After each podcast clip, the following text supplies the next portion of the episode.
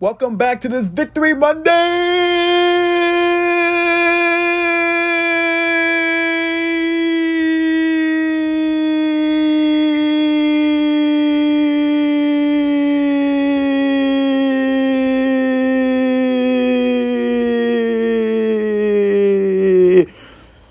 Okay, that was longer than I did it last week with the Victory Monday champ.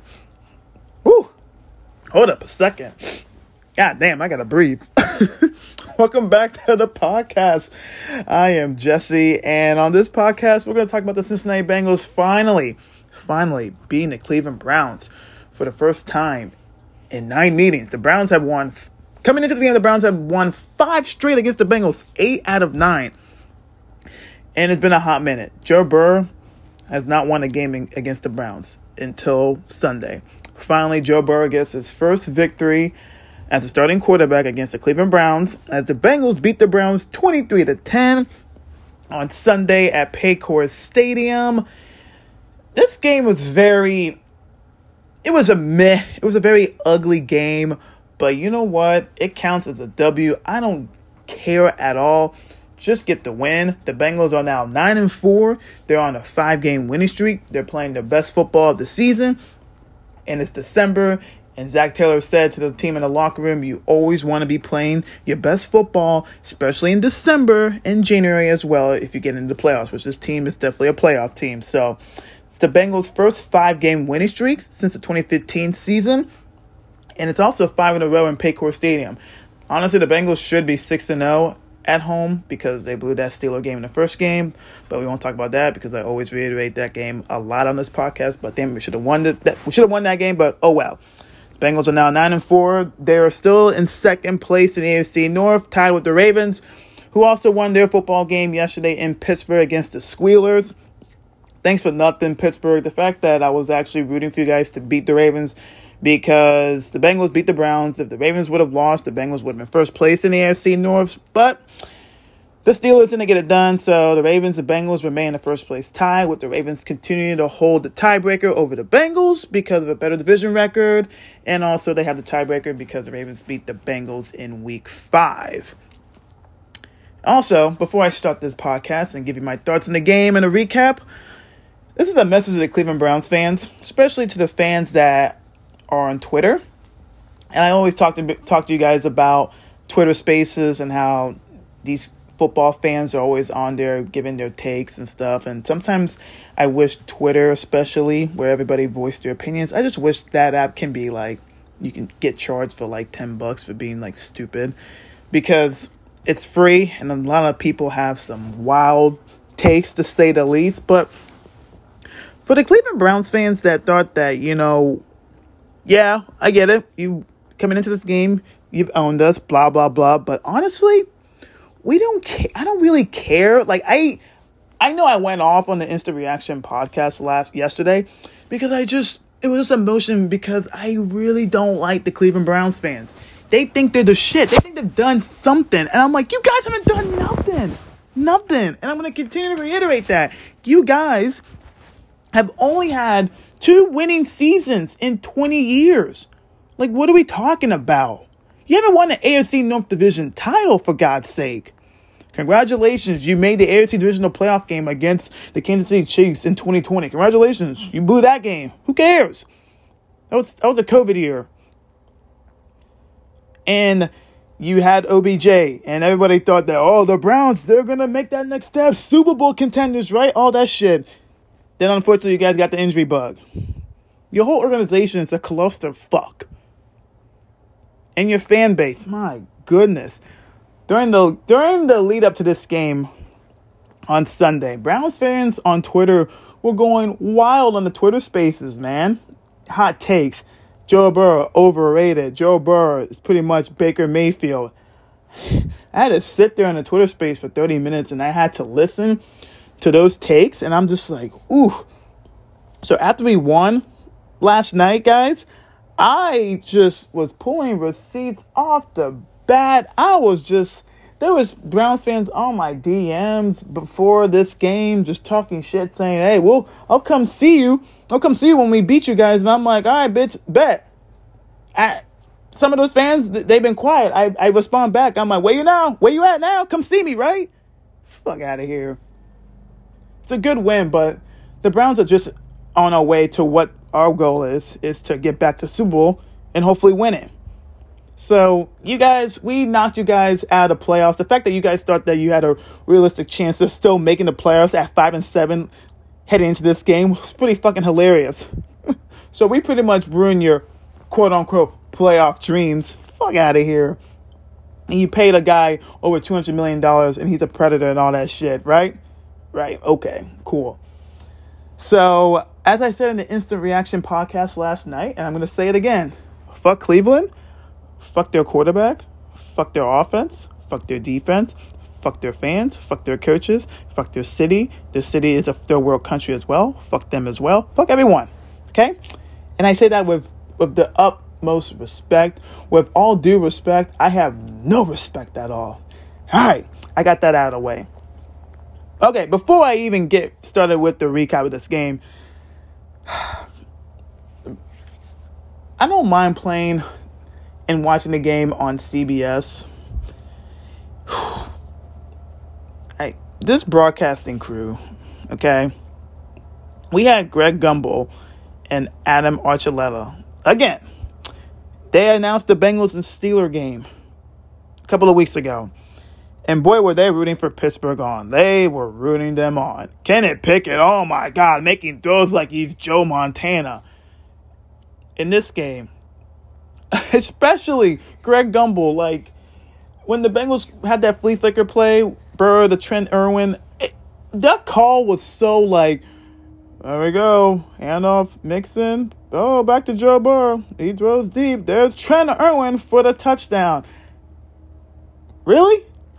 Like that was a perfect executed flea flicker play of all time. That usually happens against us. This time we got that down. But for Greg Gumbel to make that type of call, what enthusiasm was that? Like what the what the hell? Are we are we are we for real right now? And then Adam Archuleta was just all over the place. He was calling players' names wrong.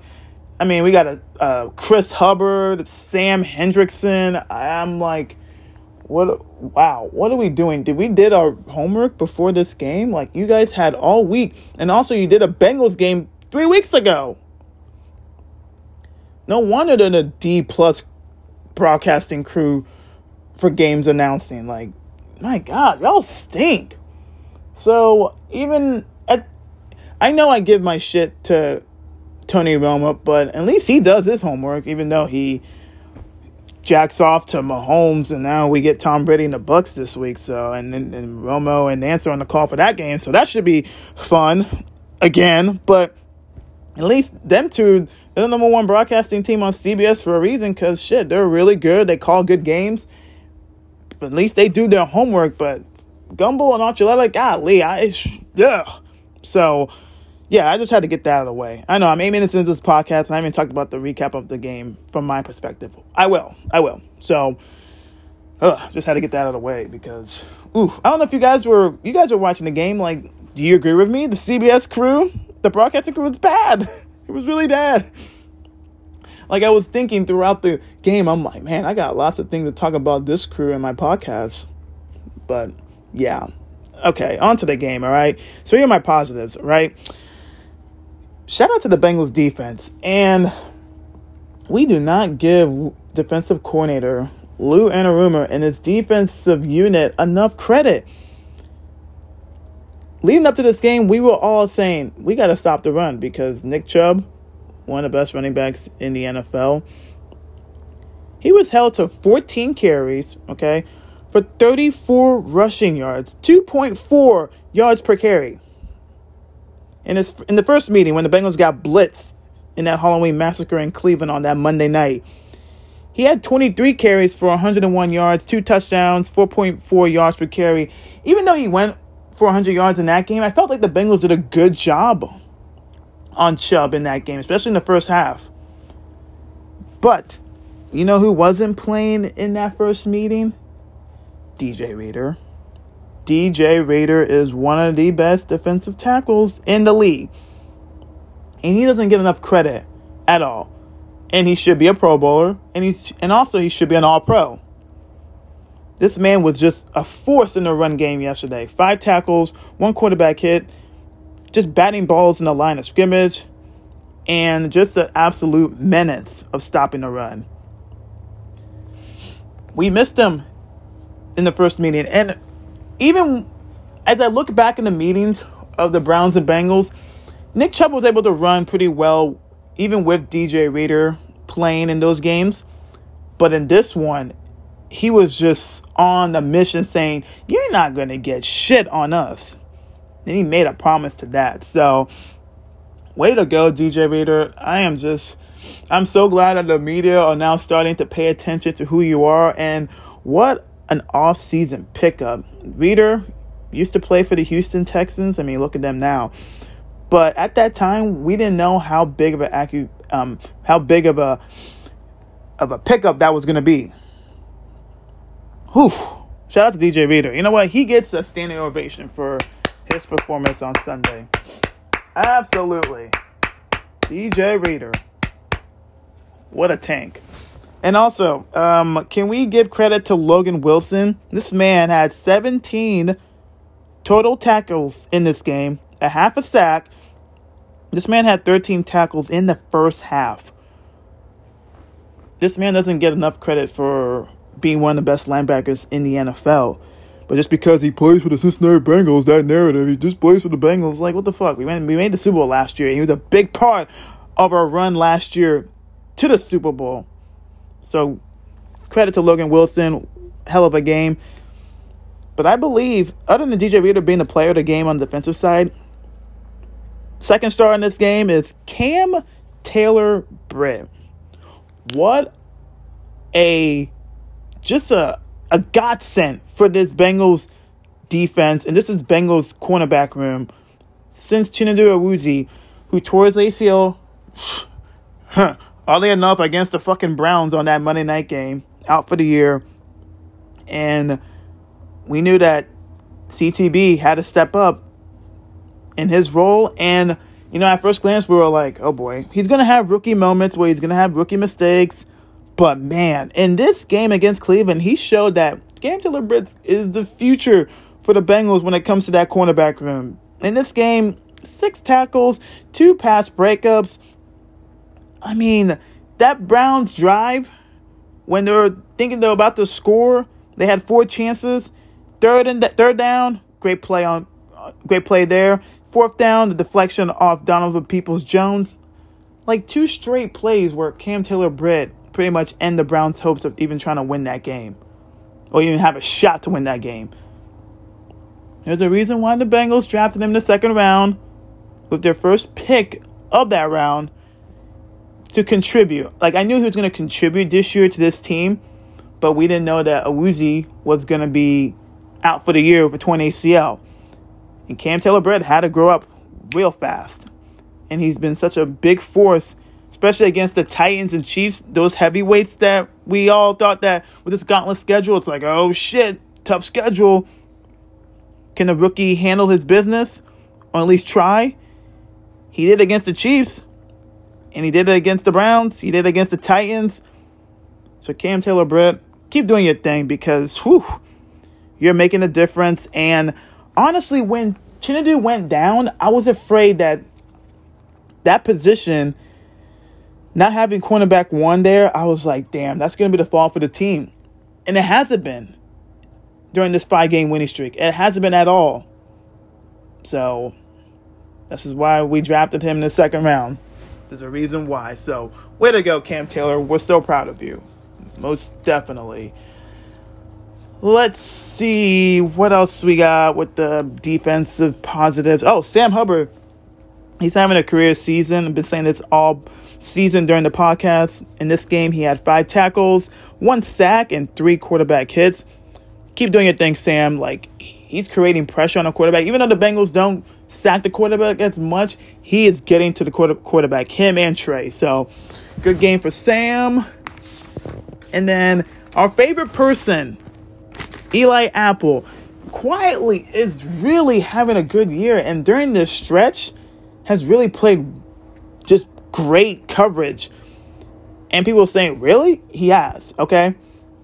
So, here's a stat that I saw. Among 110 eligible cornerbacks since week 9, Eli Apple ranks fourth in receiving percentage, that's 43.5%. He is 20th in Pro Football Focus coverage grade with a grade of 70.5. He's 23rd in passer rating when targeted with a number of 77.6. And then he's 24th with Pro Football Focus defensive grade at 68.4. Eli's playing great. He's he's flying under the radar, and I think a lot of people when they talk about Eli Apple, they talk about him being burnt toast, always getting burnt in coverage, all that shit. I get it. He has his moments.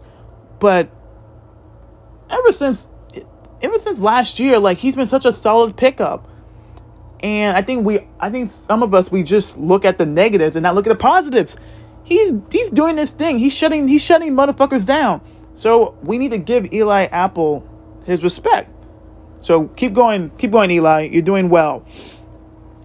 Jessie Bates had an interception on the Predator, so that was good. That was a key interception right there. And all game, I was waiting for Deshaun Watson to throw an interception. I'm like, he's gonna, it's, he's bound for a turnover. And Jessie Bates read that play perfectly, and that was a huge interception to stop a Browns drive. Overall, the defense, 71 rushing yards allowed. Watson threw the ball 42 times. That's a, not a winning recipe for the Browns. This is the second game back after not touching a football in over 700 days. In the second start, you allow this man to throw 42 times. I get it because the Bengals' run defense was just lethal. And Nick Chubb couldn't get anywhere, couldn't get any separation at all. But damn, 26 for 42 for Watson for 276 passing yards, one touchdown, one interception. The Bengals sacked them twice. In his first game back, Watson looked pretty shitty against his former team in the Houston Texans, but in this game he looked he looked okay. He looked okay, but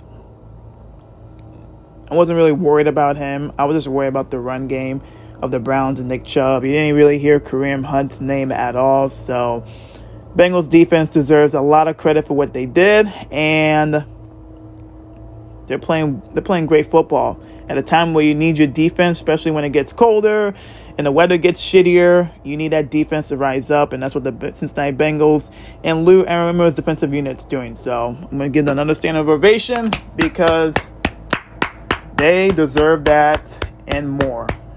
Way to go, boys! All right, let's go to the offensive side and it took a while for the Bengals offense to click because whew, the first two drives were pretty pretty shitty. The Bengals got the ball to begin the game. They went three and out.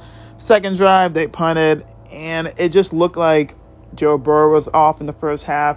The O line was getting dominated by Myles Garrett, but more, but more, they were getting dominated by Jadeveon Clowney. And the running game was non-existent. Perine was dropping passes. He didn't do that a lot in those during the before this game. He wasn't doing that a lot, especially in the receiving end. He was catching those passes and trucking people. In the first half, he was dropping those easy passes that Joe threw to him, those check down passes, and I'm like, Perine, you gotta catch the fucking ball. So he wasn't doing that. Mixon's back from a concussion. He didn't really get it going the first half. It was just a. Bleh especially the fourth quarter. Fourth, not the fourth quarter. The first quarter was just bleh, to say the least. Bengals finally got the offense rolling, but in part thanks to the Cleveland Browns, who, Jesus, they had so much penalties. They had 98 yards of penalties. Ooh. So, roughing the punter. Uh, that that was ooh when when Drue Chrisman got roughed up right there, I thought he blew a knee. I was like, holy shit. And that was on fourth and 12 when the Bengals had a punt. That kept their drive going. Then the Browns got an illegal use of hands called on them. And then, the, then Denzel Ward got called for a pass interference. So those three penalties kept the, bring kept the Bengals drive going. That was, let's see, I'm doing the math, 35 yards of penalties. Jesus. So the Bengals drive went nine plays, 85 yards, took five minutes and three seconds off the clock. Joe Burrow found Ja'Marr Chase with 15 yards on first and 10 for a touchdown, which, by the way, is probably one of Joe Burrow's best throws ever because he threw that dime into two Browns defenders. And Ja'Marr Chase said after the game that he did not expect that ball. He wasn't even anticipating it. And as soon as Burrow threw it, Chase was still doing his route, and Burrow's already throwing the ball. And as soon as Chase turned, boom, the ball's already in his hands, touchdown. Just what a throw. What a throw. So the Bengals get on the board, 7 nothing, and then the Bengals' next offensive drive, they went nine plays, 75 yards, took 2 minutes and 35 seconds off the clock. Samaje Perine had a 6 yard touchdown run. It was funny. They hand the ball off to Perine it looked like he was going to get stopped for one yard gain because there was a pile. It was just, he was, he was in a pile wall. And then the Browns just decided to stop playing football. Perine cuts to the right, touchdown. Like that was such a weird, odd developing play because it looked like they're going to blow the play dead, you know. And then all of a sudden, Perine just cuts to the to the right, touchdown. And I'm like, whoa, whoa, that was weird all those Browns players just stopped playing football. So 13 3 Bengals at the half. Evan McPherson missed the extra point. I don't know what happened with that. It didn't look like a bad snap. It probably were, but I don't know why Evan's missing extra points right here. But oh well. Bengals still up 13 3 at halftime. Second half, their first offensive drive, they punted. And then the second offensive drive took two plays. But it was a flea flicker, like I talked about in the beginning of the podcast. Joe hands off to Mixon. Mixon back to Joe. Joe, the TI, Trent Irwin for 45 yards. I think probably one of the most well executed flea flickers I've seen. It was perfect. And Joe just led Irwin down the field, 45 yards, 20 to 3. And honestly, I felt comfortable that the Bengals were going to win that game. They end up winning 23 to 10. Browns get a touchdown with Njoku, but they weren't really a threat because the Bengals defense was just on their game in this one. so, final stats for the offense. Joe Burrow was 18 for 33 for 239 yards, two touchdowns, and a tipped interception. For some reason, Joe Burrow out of his nine interceptions, it just feels like it always happens against the AFC North. And just those defenders tipping passes in the line of scrimmage and ending up in their corner's hands for interception. And it happened in this game. So it just, it's annoying. it gets annoying for real. He was only sacked once with a QBR of 75, 75.7 Joe Mixon, like I said, returned in this game after missing two games with a concussion. He had 14 carries for 96 yards, 6.9 yards per carry, including a huge 40 yard gain after the Browns scored their touchdown. The Bengals ended up with field goal in that drive, but that was big because it kind of felt like the Browns were getting momentum. And then that big run by Mixon, whew, that was huge right there. And like I said in the podcast last week, Joe Mixon is the Bengals starting running back. He is running back number one. And yeah, you saw there in today's game. Oh, yesterday's game. He's our running back. So let's stop with the, oh, please, let's start Samaje Perine. Perine's been great for us, but stop. okay, stop it. Mixon's our starting running back. And uh, Ja'Marr Chase is really good, guys. I think you guys already knew that, but he didn't play in the first Browns game because of the hip injury. In this game, 10 catches, 119 yards, 11.9 yards per catch, one touchdown. He literally was dicing up the Cleveland secondary. Denzel Ward, Newsome, they they had no chance against Chase. And that's how good he is. So it's good to have Chase and Mixon back. Just makes that offense just even more elite than it already is. So even though the offense was up and down. They had their struggles in the first half, but the second half they played whole lot better. And the offensive line was like I said, it wasn't the best in the first half, but in the second half they did well. I want to give a shout out to Jonah Williams. He did a good job on Myles Garrett. I think Jonah Williams played one of his best games of the season.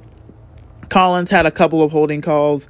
He's been he's been up and down the last couple of games, so we just hope La'el Collins can get better. Volson had his moments, but overall played okay. Cappa and Karras remained solid. So yeah, that's pretty much what the offensive did in this game. That's my takes on it. I think overall was if I had to give a grade on the offense, well the defense gets an A. I think the offense will get Man, they get a solid C. C just because of the slow start they had in the first half. But they did better in the second half. Alright. Yes, there is negatives in this game. And uh, why is it, guys, that every time we play the Cleveland Browns, we have injuries, man? And in this game, Tee Higgins, his hamstring. Now, remember in the first Ravens game, Higgins was limited in that game because of a hamstring injury. He played a little bit in the first half, then after, you didn't see him at all because they were keeping out because he couldn't go. He showed up in the injury report last week on Thursday, I believe, with a hamstring injury. And I was like, shit. But then on Friday, they said he was to good to go for this game on Sunday. And I'm like, all right, cool. He played only one snap, and it was the first offensive series. Then he was held out for the game. It's low key concerning. I just hope that his hamstring injury isn't worse than we think it's probably is. You know, we want to keep positive vibes here. I think the Bengals training staff was very smart on not letting Tee play in this game just because I believe the Bengals knew that they can win this game without him. I know because, you know, yeah, we struggle against the Browns, but in this game, I think the Bengals are confident. They, they they've won games without Chase and Higgins before, and they felt like the defense was going to have a good day against the Browns. So why risk putting Tee out there and even making this injury to his hamstring even more worse? So good on the training staff for that. So let's just hope that his hamstring will be okay and that maybe he'll play against Tampa Bay on Sunday, this coming Sunday. But if he doesn't play against Tampa, I still think this team can still beat the Buccaneers because that team is just very. They're not really good, but I know they have Tom Brady and they have a good defense at times. They're not really high powering on offense. So I don't think you really need Tee Higgins for a shootout against the Tampa Bay because they're not really that high power of an offensive team.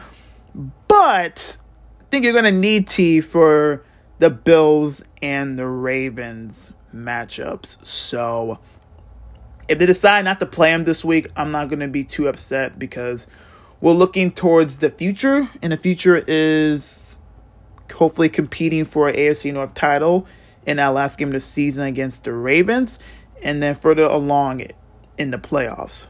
So rest up, Tee. We'll just see what the we'll just see how he progresses throughout the week. Obviously, I want him to play on Sunday, but we'll see. Got to be precautious. Tyler Boyd, he hurt his finger in the second uh, on the Bengals' second play from offense. He hurt his finger. He was ruled out. He was originally he was questionable, and then the Bengals ruled him out for the whole game. And now they're saying that his injury is week to week. So it's about how he he feels during practice. I don't think he's going to play this weekend against Tampa, but who knows? I think it's a good thing that he dislocated his finger and not break it because if you'd have broken the finger, he could have been lost for the season. So that's good news that it was only a dislocation. But man, we need Tyler Boyd and Tee Higgins because the offense just clicks. It's not a disrespect to Trent Irwin because they have stepped up. Trent Taylor has Trent Taylor made some made a nice catch and yardage in this game. Mitchell Wilcox made a catch. I'm not saying those three are scrubs. I'm just saying like they're not Tee Higgins and Tyler Boyd. So let's just hope that their injuries will heal up, and we're gonna need them down the stretch. So let's just take it one day at a time. One day at a time. Okay, Trey Hendrickson.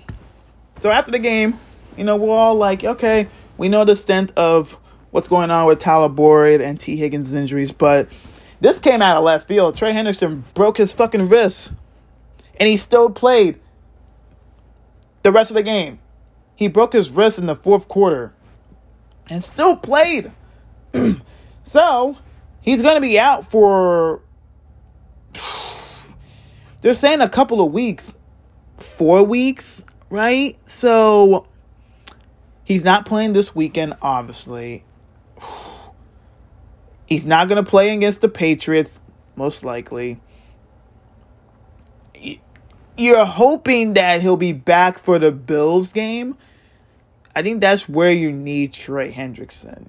You need that pressure on Josh Allen.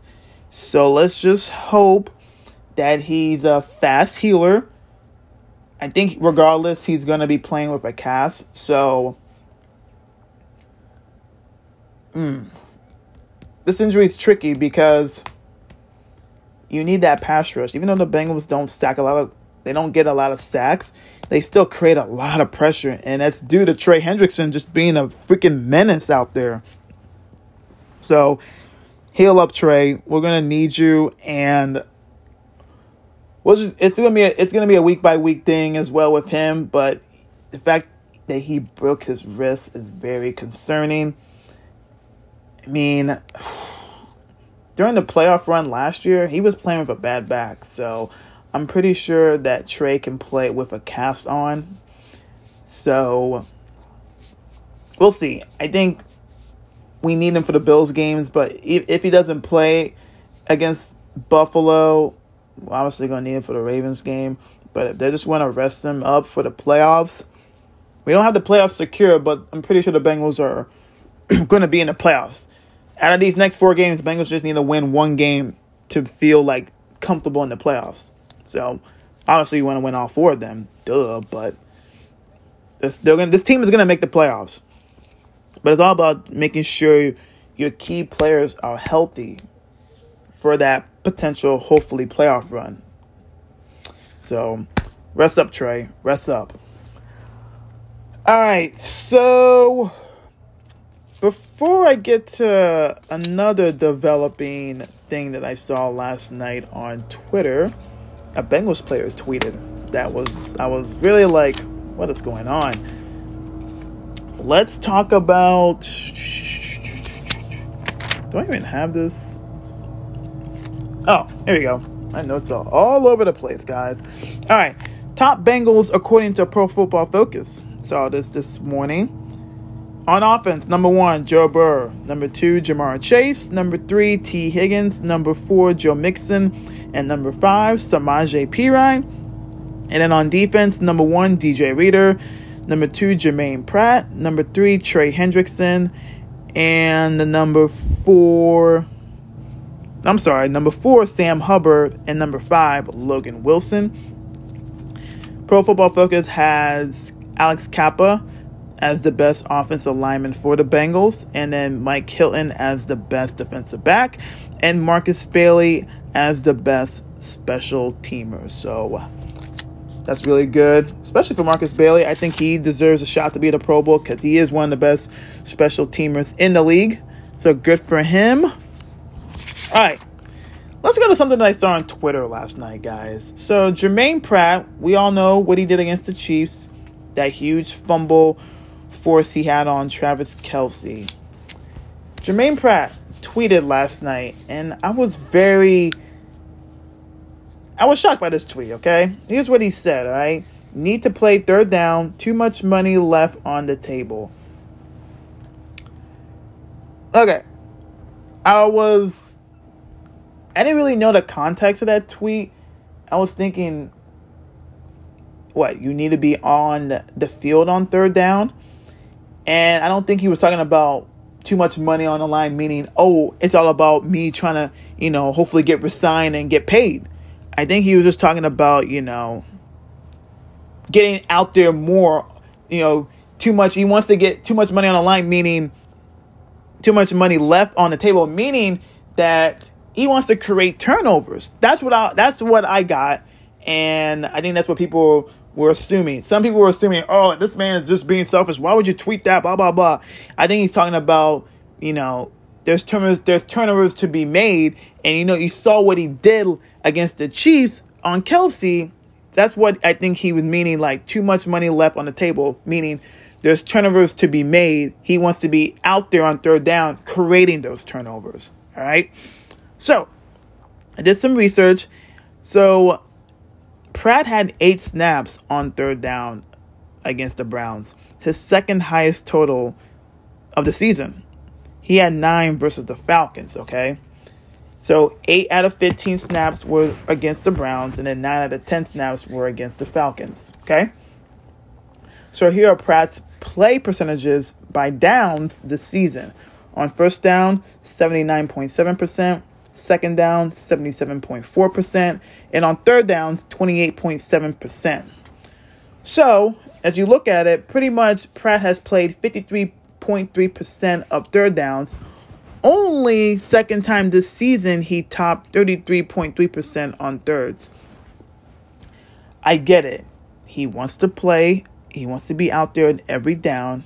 Totally understand that. He wants to win, just like the rest of the team and we want and as, as, as fans, we want this team to win. He's been a big contributor. He's having a career year. He's playing for a contract. I just don't think the Bengals are going to re-sign him. He could sign somewhere else next year. It doesn't mean I don't want him on his team. I do because he's been such a great player for them. I just think that the Bengals are going to pay Logan Wilson. I think the Bengals look at Logan Wilson as the future man of holding down the linebacker room and not Jermaine Pratt. And that's not me being disrespectful. That's just me being truthful on that. So, did I like the tweet? No, because I just think that. Ugh, I just think I didn't I didn't like it just because it's like if you really feel that way, you can just tell the coaches. I don't think you should go on social media. And I understand it was probably the heat of the moment. And he believes that he should be out there in every downs, especially on third downs. And yeah, I I believe you should be out there, Jermaine Pratt. I really do. You've been such a force this year. You such a been you've been a big help for how this defense continues to be really good.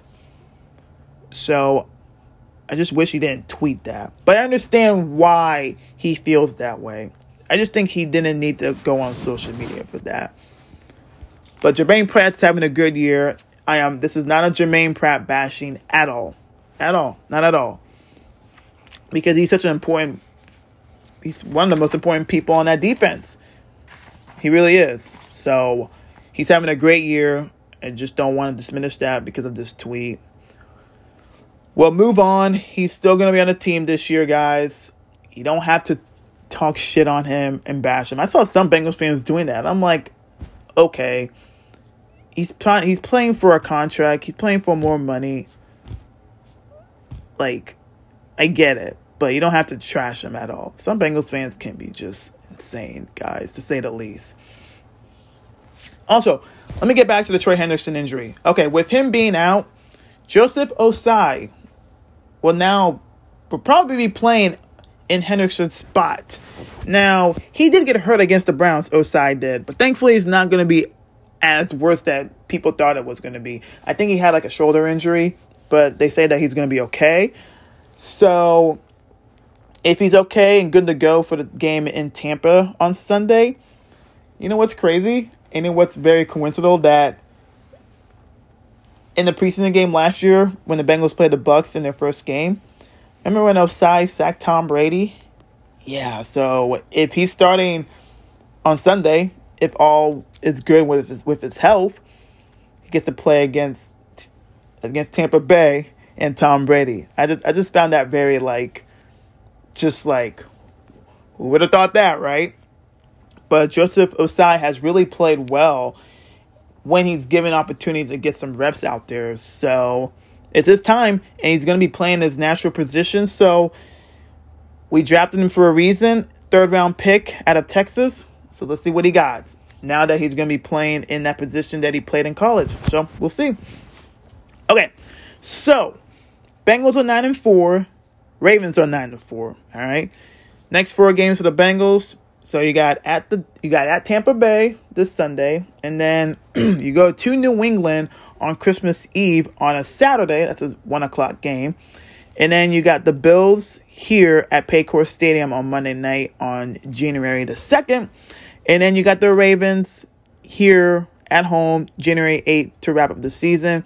That could pretty much well decide the AFC North. Ravens next four games, they got at the Browns on Saturday. That's this Saturday, 4:30 p.m. on NFL Network, and then they got the Falcons at home on Christmas Eve on Saturday, and then they got the Steelers believe it's in Baltimore, yes, January the 1st, and then they go to the Bengals on the 8th to wrap up the season. We're going to be big Browns fans. Even though I should have shitted on and talked about the Browns in the beginning of this podcast, we're to need the Browns to win on Saturday. The Browns can get that job done and the Bengals get their job done in Tampa Bay, the Bengals will be in first place. Now, as I look at it, you Tampa Bay, New England. I want the Bengals to go 2 0 in that stretch. But if they go 1 and 1, I'll be okay with it because you'll be, let's see, be 10 and 5 heading into the Monday night football showdown against the Bills. And then what if, say this, Bengals beat Tampa Bay, Bengals beat the Patriots. You're 11 and 4. If you lose to the Bills, it's not really going to kill you because regardless if the Bengals beat Tampa Bay in New England and they lose to Buffalo, that Ravens matchup is going to decide. It's going to decide the division regardless. Either way, the Bengals don't win the divisions. It's not the end of the world because I believe this team can win anywhere. They did that last year, so it's not a killer. But selfishly, I want the Bengals to host a playoff game at Paycor Stadium again the Baltimore Ravens are such a weird ass team. They don't have Lamar Jackson right now because he's dealing with a knee injury, but he will be back before the season ends. They have no receivers. They have no. Well, Dobbins played well. He ran the ball well against the Steelers on Sunday, but for them for being nine and four and the way they've won their games lately, barely being the Broncos, playing against the Panthers at home in the fourth quarter of nine minutes left, three three like, are you kidding me? They've blown double digit leads to begin the season. I just don't know. They're such a weird ass 9 and 4 team.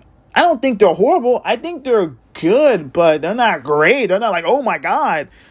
So it's annoying me that they're that they're still in first place in the North and they're nine and four. Same with us. But we have our injury issues to deal with, but hopefully you know, Tee and TB will get healthy. Hopefully, Trey Hendrickson will get back there before the season ends. And let's just hope that we have no more injuries. Knock on wood, please. And for some reason, it always happens against the Cleveland Browns. And thank God we don't play them again for the rest of the season. So glad we got that matchup over with. So here we go, guys. Next four games. We're almost the season's almost over, guys. Shit, four games to go. Division's still in sights. But we got to play Tampa Bay and Tom Brady, who lost to a backup backup in Brock Purdy. They were down 35 to nothing in that game. They're not good, but I just think that this game on Sunday is going to be close. But I feel like the Bengals should win this game. They should. And then when they go to the when they go to New England on Christmas Eve, Bill Belichick, he knows how to he knows how to just throw out some good game plans and he's a genius at that and you just just you just never know. Patriots aren't really good, but still. These are still it's still two tough games. regardless. And you're playing on the road. The NFL's drunk this year. Like the Texans almost beat the fucking Cowboys, and the Cowboys went into that game as 17 and a half point favorites. They only won by four. So no games a gimme. So let's just focus on beating Tampa Bay, get the 10 wins, and then we'll see how it goes. And also just get healthy as well. I think that's it. I think that's it for this podcast. Um, I appreciate you guys listening to this podcast. I'm having fun because the Bengals are in the midst of a playoff push. And you guys just keep on just listening. I really do appreciate all my fans and I'm trying to think what else. Okay, hit that like button on Spotify. Write any reviews or comments in any platform that you're listening on this podcast. And yeah, that's pretty much it. I will talk to you guys after the Tampa Bay game on Sunday. It's a 4:25 p.m. kickoff on CBS. Jim Nantz and Tony Romo are on the call, like I said earlier in the podcast. So you think that Tony Romo likes Patrick Mahomes? Whew, get ready for the love fest and the he's gonna have with Tom Brady. Can't wait for that. Might as well just put the game on 700 WLW and listen to Dan Hoard and Dave Lapham. Because, yeesh. All right, guys. You guys have a good week, and I will talk to you guys on Sunday. Who Dey?